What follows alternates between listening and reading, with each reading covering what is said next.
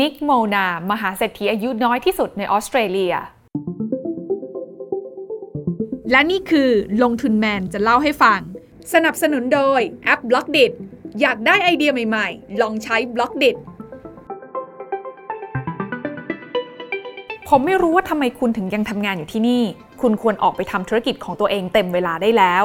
ประโยคนี้นะคะถูกพูดโดยคุณมาร์คแคนเนกี้อดีตหัวหน้างานของคุณนิกโมนาเมื่อปี 2012 หรือ 9 ปีก่อน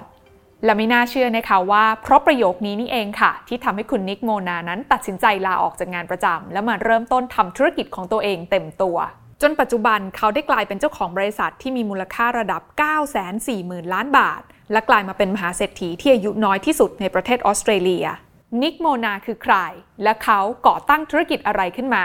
ลงทุนแมนจะเล่าให้ฟัง นิกโมนาเป็นชาวออสเตรเลีย ปัจจุบันมีอายุแค่ 31 ปีค่ะ โดยเขานั้นถูกยกย่องให้เป็น youngest self-made millionaire หรือเศรษฐีที่มีทรัพย์สินเกินกว่า 1,000 ล้านดอลลาร์สหรัฐ หรือราวๆ 33,000 ล้านบาท ที่มีอายุน้อยที่สุดในประเทศ และสร้างธุรกิจขึ้นมาด้วยตัวเองโมนานั้นนะคะเริ่มต้นการทำธุรกิจเนี่ยตั้งแต่สมัยยังเป็นนักศึกษาอยู่ค่ะ ในสมัยที่เขาศึกษาระดับปริญญาตรี ภาควิชาพาณิชยศาสตร์ที่มหาวิทยาลัยซิดนีย์ระหว่างเรียนเขาก็ได้เริ่มทำงานเพื่อหารายได้เสริมไปด้วย โดยรายได้เสริมที่ว่านี้นะคะ เขานั้นได้ไอเดียมาจากธุรกิจร้านขายอัญมณีและเครื่องประดับของครอบครัว ที่เปิดขายอยู่ที่สถานีรถไฟวินยาร์ดเมืองซิดนีย์ โดยโมนานั้นนะคะมองว่าธุรกิจของครอบครัวเขาเนี่ยมีการขายเครื่องประดับและอัญมณีแค่เพียงหน้าร้านเท่านั้นเอง แต่ตัวเขาเองเนี่ยเชื่อในการนำสินค้าเหล่านี้มาขายบนระบบออนไลน์นะคะ แล้วก็เชื่อว่าจะสามารถเพิ่มรายได้อีกหนึ่งช่องทางให้กับธุรกิจครอบครัวด้วยสำหรับช่องทางการขายออนไลน์ที่ว่านี้ก็คือ eBay นั่นเองค่ะ แล้วผ่านไปเพียงไม่นานนะคะ ก็ไม่น่าเชื่อว่าสินค้าอัญมณีและเครื่องประดับของครอบครัวเขา ก็ได้กระแสตอบรับดีแล้วก็ขายดีมาก ในระดับที่มีออเดอร์เฉลี่ยเนี่ยไม่ต่ำกว่าพันชิ้นต่อวัน ถึงขนาดที่ว่าคุณโมนาเนี่ยนะคะ ได้กลายเป็นพ่อค้าขายอัญมณีที่ขายดีที่สุดบน eBay ประเทศออสเตรเลียในขณะนั้นเลยทีเดียว และจุดนี้นี่เองค่ะที่ทำให้คุณโมนานั้นคิดอยากจะขยายกิจการ และก็ไม่ต้องการที่จะพึ่งพาตัวกลางอย่างแพลตฟอร์ม eBay อีกต่อไป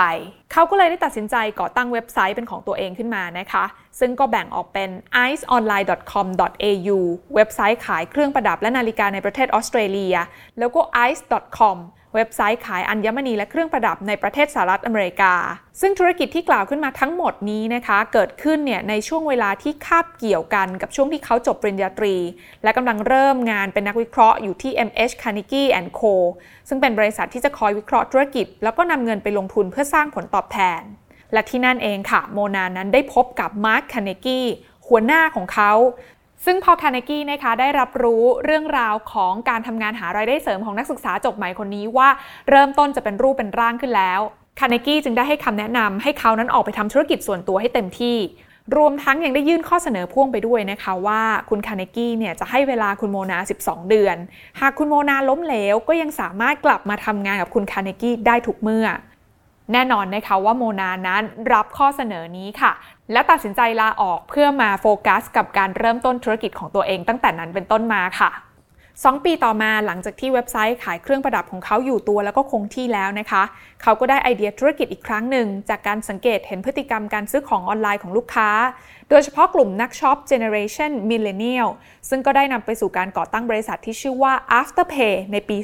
2014 สำหรับธุรกิจนี้นะคะคุณโมนานั้นไม่ได้ก่อตั้งคนเดียวค่ะ แต่มีผู้ร่วมก่อตั้งต่างวัยที่ชื่อว่าคุณแอนโทนีไอเซนซึ่งอายุ 50 ปีแล้วนะคะ มาร่วมเป็นผู้ก่อตั้งในธุรกิจนี้ด้วย โดยคุณไอเซนนั้นเป็นทั้งเพื่อนบ้านที่อาศัยอยู่ในละแวกเดียวกันกับคุณโมนา รวมถึงยังเป็นผู้มากประสบการณ์ในสายอาชีพการเงินด้วย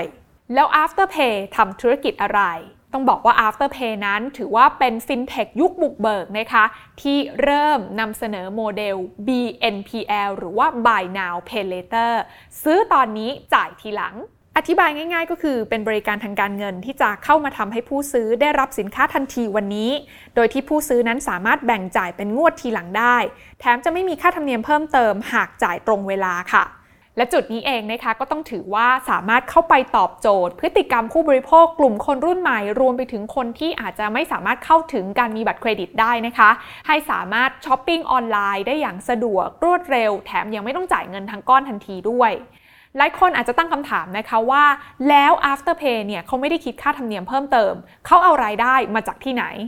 คำตอบก็คือรายได้ของ Afterpay เนี่ยจะมาจากร้านค้าเป็นหลักค่ะ ตัวอย่างร้านค้าที่เป็น partner กับบริษัทก็อย่างเช่น Gap, JD Sports, Pandora, Ray-Ban, Levi's และอีกหลากหลายแบรนด์หลายคนน่าจะคิดต่อแล้วก็ถามคำถามนะคะว่า แล้วทำไมร้านค้าแบรนด์ดัง ๆ เหล่านี้ ถึงต้องยอมเสียค่าธรรมเนียมให้กับ Afterpay ล่ะ ด้วยโมเดลของ BNPL หรือว่า Buy Now Pay Later นะคะ เป็นเหมือนการกระตุ้นยอดขายค่ะทำให้ผู้ซื้อเนี่ยสามารถได้รับสินค้าทันที ในระดับที่ว่าเสื้อผ้าราคาหลักร้อย เราก็ยังสามารถแบ่งจ่ายได้ 4 งวด ก็เลยทำให้ร้านค้านั้นขายของได้ง่ายขึ้น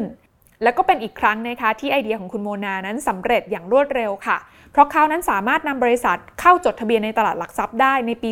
2016 หรือเพียง 2 ปีหลังจากการก่อตั้ง ทีนี้เราลองมาดูกันนะคะว่ารายได้ของ Afterpay นั้นเติบโตขนาดไหน Afterpay รายได้ในปี 2018 นั้นอยู่ที่ 4,642 ล้านบาท ปี 2019 อยู่ที่ 8,612 ล้านบาท ปี 2020 อยู่ที่ 16,922 ล้านบาท ปี 2021 เติบโตก้าวกระโดดมาอยู่ที่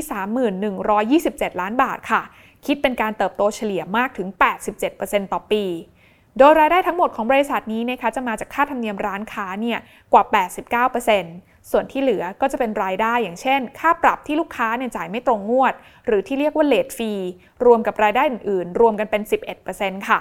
Afterpay นะคะยังมีการรายงานด้วยนะคะว่าในช่วงปีที่ผ่านมานะคะมีร้านค้าที่ใช้ระบบจ่ายเงินของ Afterpay เนี่ยมูลค่า transaction รวมกันกว่า 730,000 ล้านบาท โดยยอดดังกล่าวนี้นะคะสามารถสร้างรายได้ให้กับบริษัทเนี่ยราวๆ 26,800 ล้านบาทค่ะ ซึ่งหมายความว่า Afterpay นั้นเก็บค่าธรรมเนียมต่อร้านค้าเฉลี่ยเฉลี่ยแล้วเนี่ยอยู่ที่ประมาณ 3.7%ปัจจุบันนะคะ Afterpay เนี่ยมี active customers หรือว่าผู้ใช้งานที่ซื้อสินค้าในช่วง 12 เดือนที่ผ่านมาราวๆ 16.2 ล้านบัญชี แล้วก็มีร้านค้าอยู่บนระบบกว่า 98,200 ล้านค้า ซึ่งเรียกได้ว่าเป็นการเติบโตแบบก้าวกระโดดมากนะคะ และตัวเลขทั้งหมดที่เล่าให้ฟังไปเมื่อสักครู่นี้ เกิดขึ้นภายในระยะเวลาแค่ 7 ปีเท่านั้นเอง และล่าสุด Afterpay ก็เพิ่งได้รับข้อเสนอการเข้าซื้อกิจการจาก Square ธุรกิจ FinTech ที่มีเจ้าของคนเดียวกันกับ Twitter นั่นก็คือแจ็คดอซี่เป็นเงินมูลค่าสูงถึง 940,000 ล้านบาท และนี่ก็ทำให้เจ้าของที่ชื่อว่าคุณนิกโมนา ที่มีอายุเพียง 31 ปี จะมีมูลค่าทรัพย์สินอยู่ที่ 65,000 ล้านบาท และกลายเป็นมหาเศรษฐีที่อายุน้อยที่สุดในออสเตรเลียนั่นเอง กดติดตามลงทุนแมนพอดแคสต์ได้ทุกช่องทาง ทั้ง Spotify, SoundCloud, Apple Podcast, Podbean และ b l o k d i t